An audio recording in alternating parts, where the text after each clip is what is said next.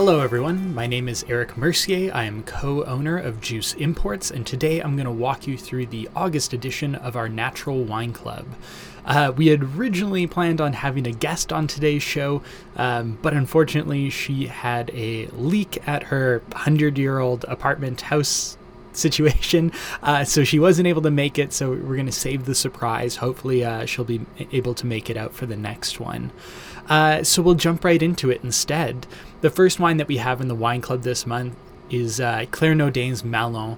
Uh, we've talked about Claire Naudin before. Essentially, whenever we get an allocation from her, we try and set aside enough of at least one wine to include in the wine club. Um, her wines are just so spectacular. Uh, you know, they've recently become uh, my dad's favorite wines, which is quite exciting for me because uh, it means that when I finally get the chance to go visit him, hopefully I'll get to drink a bottle or two and maybe be able to surprise him with a bottle or two he hasn't had before. Um, but Mark and I really went out of our way to go visit Claire uh, when we went to Burgundy for the first time, which was I think in 2019. Um, we drove from from Beaune, which is kind of the maybe the most iconic place to, to stay in, in well obviously at least in the Côte de Beaune in uh, in Burgundy in France uh, one of the most fi- famous wine regions in the world and one of the most famous wine towns in the world tons of really great wine bars and restaurants there if you want to spend a ton of money you definitely can uh, but we were able to find a couple really great um, I guess kind of smaller spots to to hang out um, and drink really great wine for honestly really great prices as well. So Claire Naudin is maybe a, a 10 minute drive away from Beaune, maybe a little bit further, maybe 15 minutes, depending on traffic, whether there's, uh, you know, plows on the road or, or whatever, you know, uh, it's it's an agriculture area, so uh, you can expect there to be you know tractors in your way or uh, you know sheep crossing or something along those lines. Um, but yeah, about ten to fifteen minutes away, um, and she's essentially between the two most sort of famous components of uh, of Burgundy um, the Côte de Beaune and the Côte de Nuits, and she's sort of sandwiched directly between those two. So she has vineyards sort of on either side, as well as on the hills that are sort of um, above that actual, you know, the the cote, so like the hillside essentially. Um, one of the things that she's most famous for is working with the region's unsung grape varieties. So a lot of people are familiar with uh, essentially all white wines from, from Burgundy being made from Chardonnay and all red wines being made from Pinot Noir, um, although there are a couple very, very, very minor exceptions to that rule. Um, this being sort of one of them, which is Aligote. So the grape variety Aligote, um, it has a lot in common with Chardonnay in the sense that it is uh, what we call a neutral grape variety, unlike an aromatic grape variety. So aromatic grape varieties, we'd be thinking about things like Muscat, Gewürztraminer, and even Riesling. Um, Chenin Blanc kind of falls somewhere in between. Uh, and then we have neutral grape varieties, which are um, again, they don't have a ton of like exotic fruit flavors. You're not getting uh, tropical fruits. You're not getting a ton of spice. You're getting these um, sort of more dialed in fruit characteristics, usually, you know, apple, pear. Um, but because there's not a lot of wild flavors going on in these wines, they really allow uh, you to see the difference from vineyard to vineyard. The fewer variables you have, uh, the easier it is to really see what makes a particular vineyard unique, which is why, again, Chardonnay is sort of the most famous grape from Burgundy, is because it is neutral, and so it allows the terroir or that sense of place that you get in certain wines to actually shine through. Aligote is very similar to that. Um, the reason why it's not more popular is beyond me. Uh, fortunately, there are groups uh, in Burgundy that are trying to bring this great variety back and show that it is worth uh, planting and worth preserving the old vines that actually exist. Um, they're called the Aligoteur. Uh, definitely worth uh, following along with them. I think they have an Instagram account. Um, you know, one of my favorite producers of all time, Sylvain Pataille. Um, he is uh, he's part of that group. Um, and uh, they're basically just trying to prove that Aligote deserves all the praise of absolutely everything else, and uh, I definitely think that it does. It's one of my favorite grape varieties. One of the first places that I ever worked um, in in the wine industry, I guess volunteered is maybe a more appropriate uh, term for it, um, was in Oregon, and the winemaker that I, I worked with um, he was a huge fan of Aligote and felt like it deserved to be planted in Oregon, even. So it'd be cool if it, it you know started showing up a little more all around the world. I think the Okanagan is kind of an ideal place to grow aligote, so I'd be very curious to to try it from there as well. So either way, Claire Naudin, uh, really famous for focusing on not focusing on, but making a couple really uh, interesting aligotes. Uh, Malon is her entry level one, um, although the fruit sources are absolutely spectacular as well. Um, you know, this is not uh, this is not crappy vineyards being made into cheap wine. This is really amazing vineyards being made into wine that I think is quite affordable considering the quality level.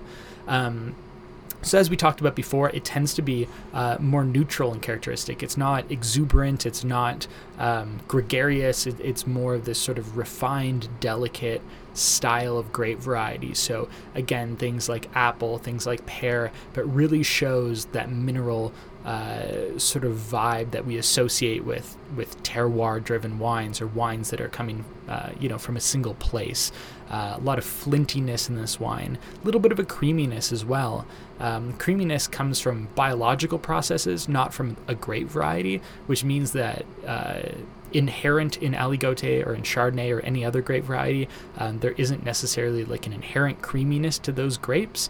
But when you allow a certain type of bacteria um, to convert malic acid uh, into lactic acid, essentially, um, and a handful of other things, uh, you can create some creamy qualities in the in the wine, and that's exactly what's happened here. Uh, as you end up with some of these sort of creamy, almost yogurty um, kind of vibe. It's still fresh.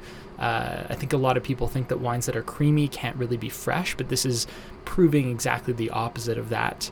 Um, this is one of the few wines in our portfolio that's actually uh, fined and filtered. Uh, I think there's only maybe three or four wines in the portfolio that are fined or filtered. Um, but she just feels like, uh, you know, instead of waiting forever for the wine to clarify or bottling it cloudy, she really likes how this wine shows when it's a little more clear um, with less of the sort of sediment to get in the way. Um, but unlike most producers who use animal products to fine their wines, uh, she's using bentonite clay. Uh, really delicate process, basically clings to all the little floaty bits in the wine. The clay sinks to the bottom, um, as well as all those, again, all the particulate and you end up with something that's quite delicate, quite clean uh, and very classic in style. And again, the filtration is literally just to, to get rid of that stuff, all that stuff that sunk to the bottom. Um, she bottles everything by gravity, which is really cool. So essentially, uh, getting your tank up high enough that the um, that the finished wine can actually just run directly into the bottle. And this is definitely the most delicate way of making wine. She's very protective of her wines. She really tries not to allow them to get too much oxygen. Um, she doesn't want to be pumping them around. It's very physical. Uh, you know, a lot of it is sort of anecdotal, but if you're putting something through a pump that's spinning at, you know, a million times a second to, to create that vacuum to essentially push the wine from one place to another, uh, it's basically whipping the wine in a blender, and, and you really wouldn't want to do that. So she's very careful and, and does everything pretty much by uh, by gravity as opposed to by pumping, which is again one of the reasons why I think that her wines are so clear, so refined, so focused, um, but such a joy to drink. Uh, as far as pairings go, the one that I wrote about was definitely scallops. I've been on a little bit of a seafood kick lately. Uh, I went to uh, Rodney's here in Calgary and picked up, uh, you know, a couple dozen unshucked oysters, and literally just sit, sat around and drank uh, a bottle of Claire Naudin and and shucked oysters, and was just overwhelmed by happiness.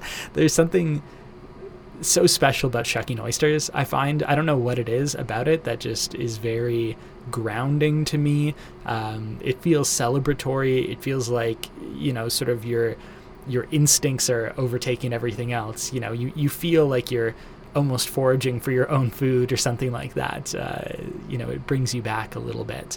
Um, so either way, something like oysters, obviously a classic combination, but uh, I actually wrote in in the tasting note that I think this would go really well with scallops.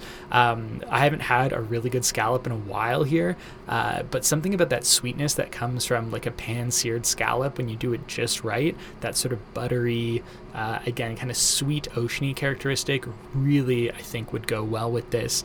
Uh, and then the other pairing that I included was uh, grilled cheese with a can of cream of mushroom soup. You know, you don't have to go fancy here. I think Campbell's will definitely do. Uh, it's the perfect lunch for sure. Uh, we're definitely all about the uh, the highbrow lowbrow combination.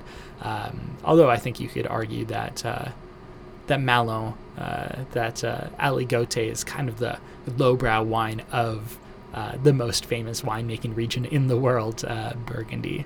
So, uh, yeah, Clerno de Malo. Definitely, I think you guys are going to love it. Uh, we don't get a ton of it, um, but we were able to get just enough of it for the wine club and then maybe have, you know, five or 10 cases to go around after that. We're really looking forward to getting the new vintage in the fall. Uh, this is the 2018.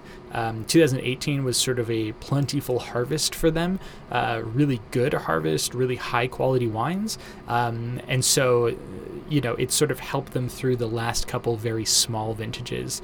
Um, in 2021, for instance, the wine that hasn't even been made yet, they've already lost a significant portion of their crop uh, because of really severe um, spring frost, which killed all the potential for fruit. Uh, and now they've had hail as well. So it's looking like some of the vineyards are down 90%, um, maybe even more than that in some cases. Um, but essentially, they, have been extremely unlucky. So we, we were very fortunate that we could get uh, a little bit more of the 2018 uh, when 2019, 2020, and 2021 are looking like such meager crops. So, um, again, we'll be getting the new vintage in the fall, so look forward to that. Um, I know I am for sure.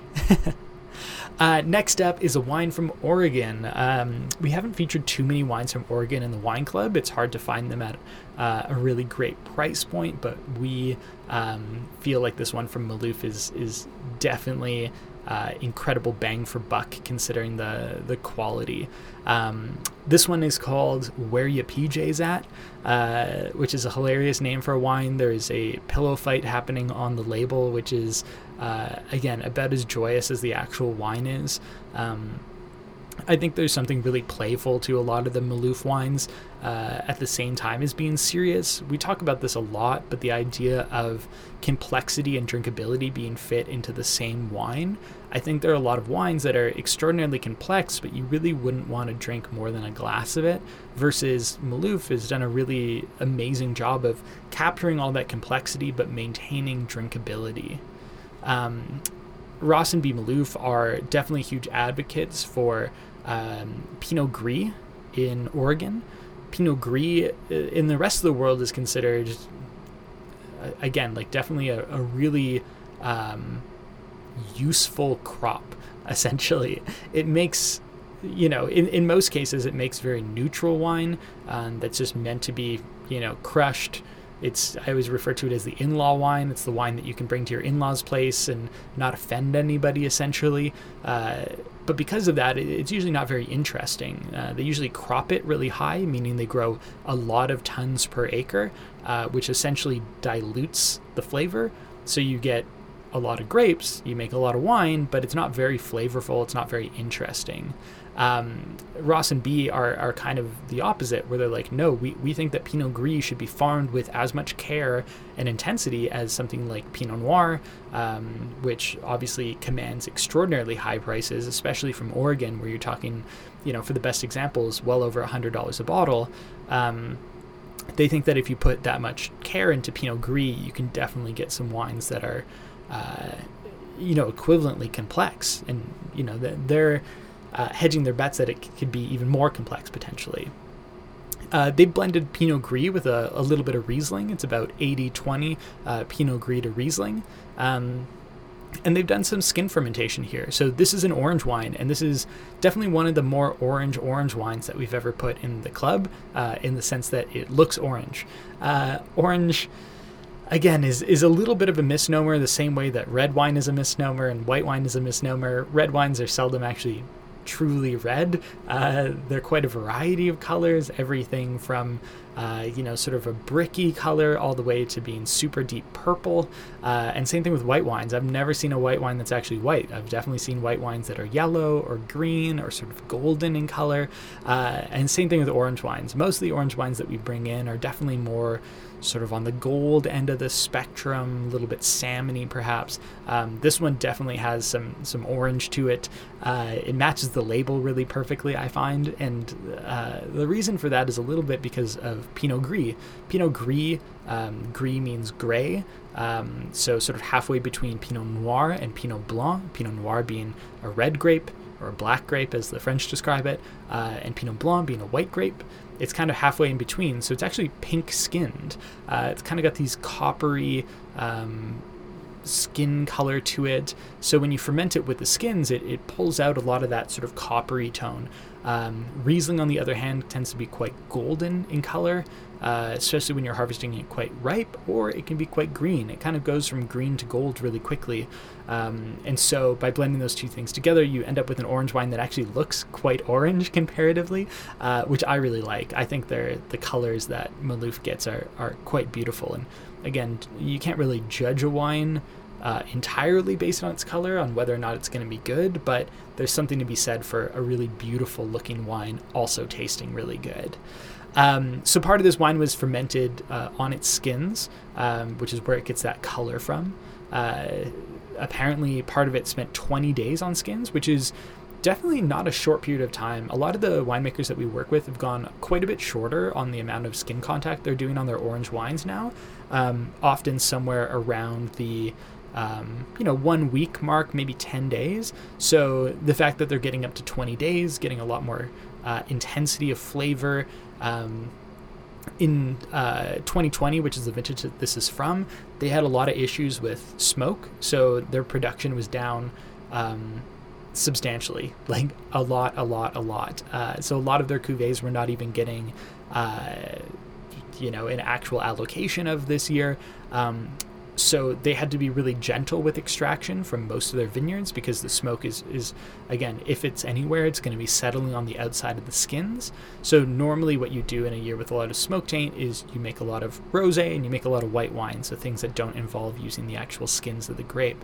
Um, but for this particular wine uh, they felt like the skins were clean enough that they were able to you know again make something with skin contact and it's great it doesn't have any of the smokiness that you'd expect off of uh, a forest fire vintage although it seems like every year is now a forest fire vintage uh, it's uh, you know especially in in um, California in 2020, a lot of our producers lost upwards of 80% of their crop uh, due to smoke taint. So it's uh, it's again it's it's really frustrating, but at the same time, you know we, we got to come up with ways of uh, of dealing with the the quote unquote new normal. Um, for me, this wine is incredibly joyous from a flavor perspective. Uh, you know, you have everything from uh, grapefruit, those sort of like really high tone citrusy notes. Um, to a lot richer fruit characteristics. Um, I think I wrote grilled peach as one of mine, where it's got that combination of, of sort of like caramelized, um, but really juicy and fruity at the same time. Um, that kind of tactile quality that something like persimmon um, or again grilled peach would actually have to it. I really like that. Even at 11.5% alcohol, this wine actually has some weight to it, um, and that's coming from those skins and, and the grapes being appropriately ripe. Um, you can have wines that are 11.5% alcohol, but the grapes actually weren't really fully ripe. Um, so they can have those green kind of herbal characteristics versus this this is way more focused on again ripe but juicy and, and energetic fruit characteristics. Um, because they've fermented on the skins you're also going to get a, a, little bit of tannin. Uh, for me the tannins on this are very tonic like i really like wines with tonic like tannins um, where it has that sort of drying effect on the finish which makes it quite clean quite crisp uh, and definitely food friendly uh, a lot of people are like, why would you want to drink a wine with tannins? And they have this experience with red wine as well, especially bigger, bolder red wines. Um, but tannins actually function to cleanse your palate essentially. It can cut through a lot of fat. Um, and so it's a style that I really like. I think that people should be a lot less afraid of tannins. And it's not to say that these ones are, you know, outlandish. They're they're very delicate, um, but I really, really, again, I think they do really well in this wine. Uh, as far as pairings go, I really wanted to go full Pacific Northwest on this and and do an ode to salmon. Uh, so I included a bunch of sort of my favorite ways of, of eating salmon, whether that be, you know, grilled over the coals while you're camping. This is a great camping wine, I would say, for sure. Um, you know, sort of that that uh, that dewy evening kind of vibe, uh, where you're drinking this at sunset, and somehow the color of the wine and the color of the label and the color of the salmon, uh, all of it kind of goes together uh, in that sort of you know the witching hour, the uh, right before sunset. Um, it's just such a, a beautiful vibe, and that's what this wine reminds me of. It's got this perfect combination of like end of summer, um, early autumnal flavor characteristics. So I think it goes really well with, um, you know, so that crossover period where you're starting to get into root vegetables again after, you know, not eating them all summer because that's all we can kind of eat during the winter here in uh, in Alberta. Um, so things like grilled carrots, I think, are really great. Um, but even if you wanted to do uh, you know, raw salmon, I think that that would go super well with this wine. Um, one of the things I included was like a Japanese style hand cone. Uh, so where you have um, a sheet of nori, so like a sheet of seaweed, um, stuffed with rice, uh, you know, big chunks of, of salmon, and then sort of seasoned with a little bit of sweetened soy sauce. Um, it's just such a divine combination uh, with this style of wine for me. Um, a lot of my friends from Japan always talk about how orange wines were essentially perfect for most Japanese foods, and I think that this is a, a really great combination. That combination of umami and fruity, uh, I think it all gets along really well. Our last wine today uh, is coming from Brock Cellars, uh, one of our favorite producers of all time. Uh, we've included them quite a bit in the wine club over the years.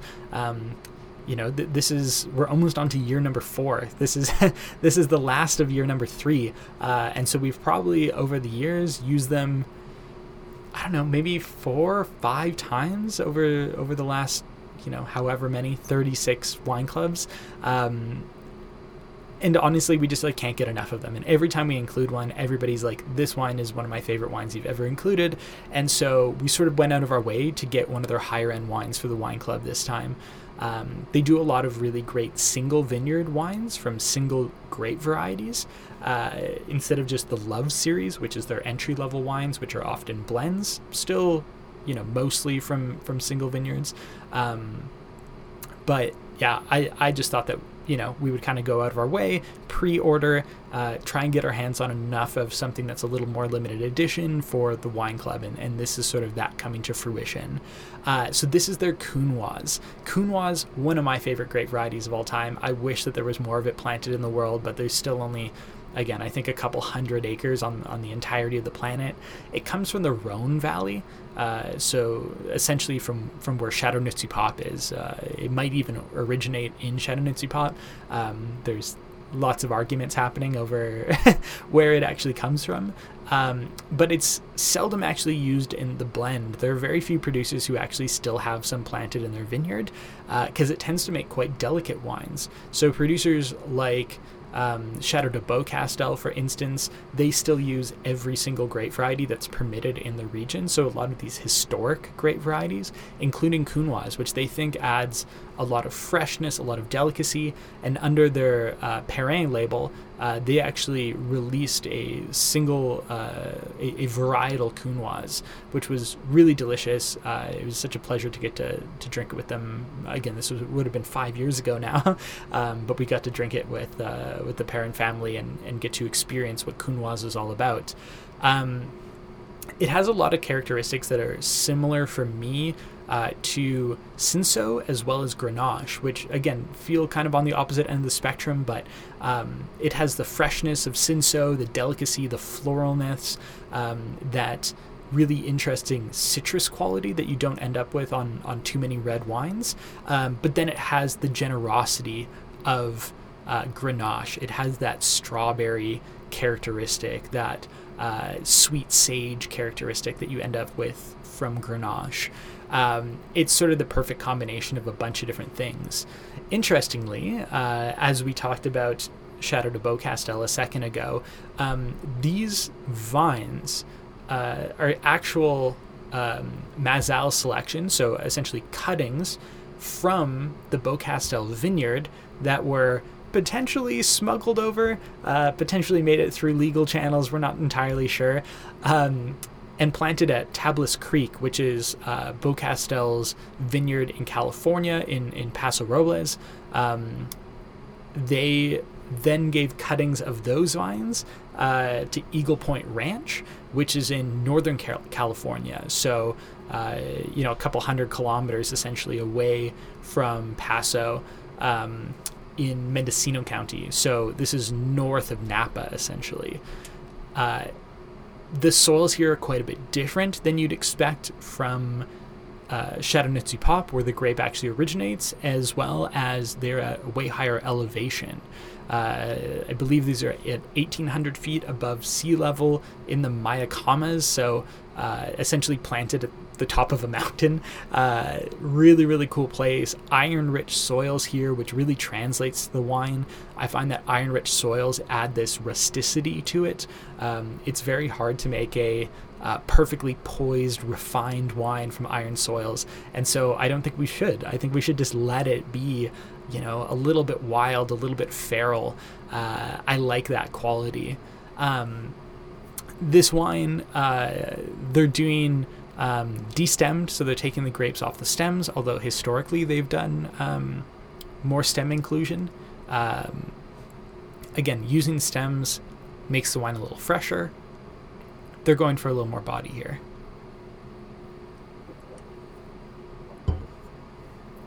So, from a flavor perspective, again, exactly what I was just saying with that combination of uh, Cinsault qualities and uh, and Grenache qualities. Uh, strawberry is the first thing that that jumps out at me. And uh, for anybody who's listened to this podcast many times, you'll know how much I love wines that have strawberry characteristics. I think a lot of wines have cherry for sure, maybe raspberry, um, but getting a true strawberry characteristic in a wine is, is always a treat for me. Um, this wine is quite turbid compared to most of the wines from Brock, meaning that it has uh, a lot more sort of like suspended particles in it.